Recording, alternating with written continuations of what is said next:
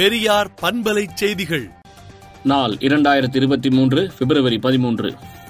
C B Radhakrishnan அவர்களை குடியரசுத் தலைவர் ஜார்க்கண்ட் மாநிலத்தின் ஆளுநராக நியமித்துள்ளார் என்பதை அறிய மகிழ்ச்சி அடைகிறோம் என்றும் தமிழ்நாட்டு தமிழர் ஒருவர் இப்படி பொறுப்பேற்பது சிறப்புதான் என்றும் அரசியல் பிரமுகர் என்ற நிலை தாண்டி ஒரு பொது மனிதராக கடமையாற்றி அரசியல் சட்டத்தையும் ஜனநாயகத்தையும் பாதுகாத்து சிறப்பாக பணிபுரிவார் என்று நம்பி வாழ்த்துக்களை வேறுபாடுகளையும் தாண்டி தெரிவித்து மகிழ்கிறோம் என்றும் திராவிடர் கழக தலைவர் ஆசிரியர் கி. வீரமணி அறிக்கை விடுத்துள்ளார்.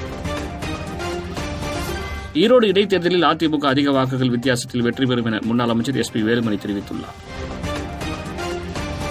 திருவண்ணாமலை மாவட்டத்தில் நான்கு ஏடிஎம் மையங்களில் ரூபாய் 72 லட்சம் மர்ம நபர்களால் கொள்ளையடிக்கப்பட்டது கொள்ளையர்களை பிடிக்க தனிப்படை போலீசார் ஹரியானா மற்றும் ஆந்திர மாநிலங்களுக்கு விரைந்துள்ளனர்.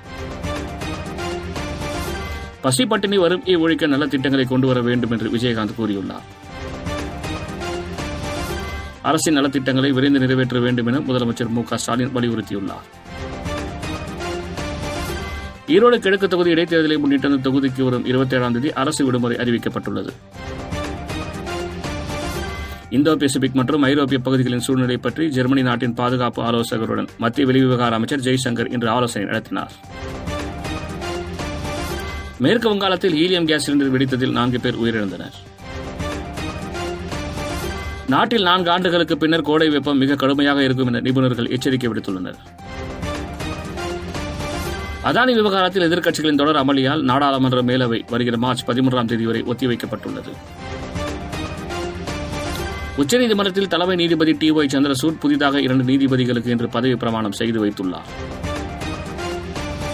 துருக்கியில் காங்கிரீட் குவியல்களுக்குள் இருந்து அல்ல அல்ல பிணங்கள் கிடைப்பதால் பலி எண்ணிக்கை ஆயிரக்கணக்கில் உயர்ந்து வருகிறது.